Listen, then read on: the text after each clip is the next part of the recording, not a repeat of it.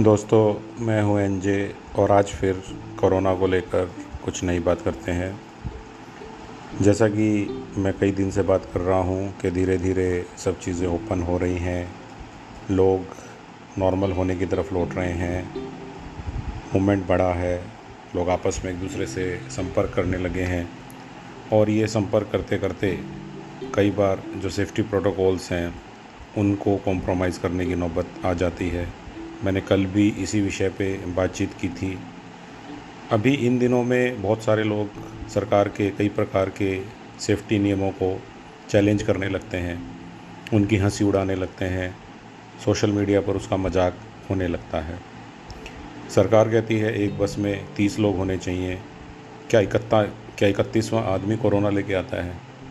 सरकार कहती है कि मोटरसाइकिल और स्कूटर के पीछे नीच पीछे वाला व्यक्ति नहीं बैठना चाहिए, केवल एक ही व्यक्ति बैठे जो चलाता है। तो क्या दूसरा व्यक्ति कोरोना लेके आता है? इसी तरह से तमाम तरह के ओपिनियंस कमेंट्स और मैं कहूँगा कि बिना सोचे समझे की हुई बातों से ये भर जाता है।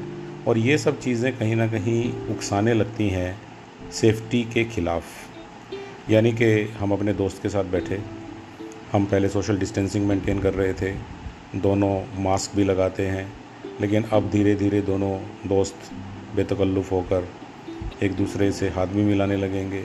और फिर पता लगेगा कि एक दोस्त जो देखने में तो बीमार नहीं लग रहा था, लेकिन पता नहीं कहाँ से उसने कोरोना का वायरस पकड़ रखा था, पॉजिटिव हुआ और फिर जिस दोस्त से हाथ मिलाया या जिसके साथ सोशल डिस्टेंसिंग मेंटेन करने में गैप किया, वो दोस्त भी कोरोना का शिकार हो जाएगा।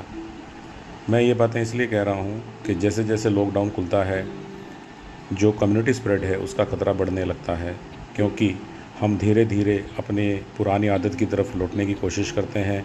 जो हमने दो महीने में घर के अंदर रहकर कमी भुगती है गैप लिया है, उसको हम कहीं ना कहीं कंपनशेट करने लगते हैं।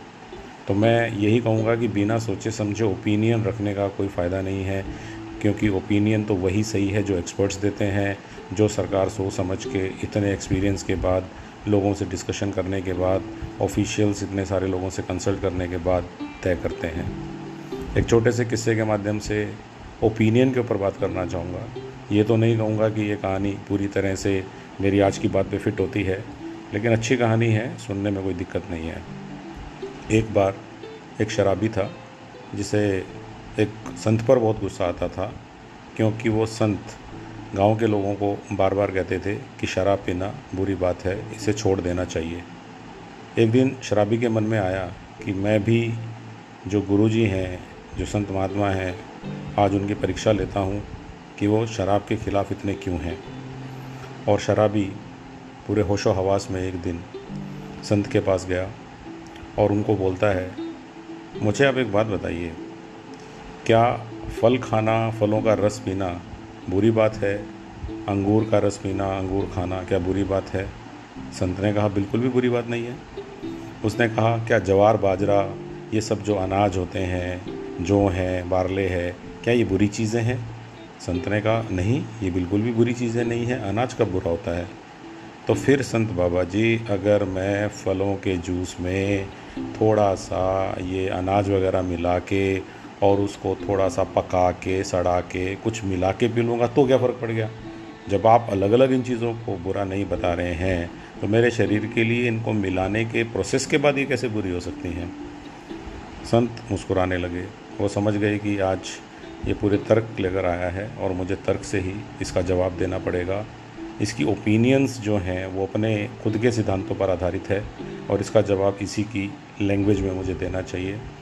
अब बारी संत की थी पूछने की और उसने शराबी से पूछा, यार, अगर मैं तुम्हें ये जो सामने मिट्टी पड़ी है, ये उठा के फेंक के मारूं तो तुम्हें चोट लगेगी? शराबी ने कहा, मिट्टी से किसको चोट लगती है? जितनी मर्ज़ी मारो। संत ने कहा कि, ये पास में जो पानी भरा हुआ है, अगर मैं ये अपने हाथों में ले लेकर तुम्हारे ऊपर मारूं तो क्या तुम्हें चोट लगेगी?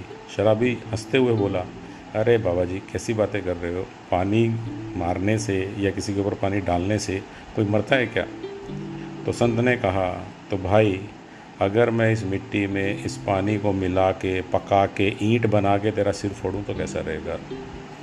तो दोस्तों, कहीं ना कहीं ये किस्सा, ये बात कहता है कि हमें अपना पॉइंट ऑफ़ व्यू ठीक लग सकता है, लेकिन पॉइंट ऑफ़ व्यू सामने वाले का भी हो सकता है।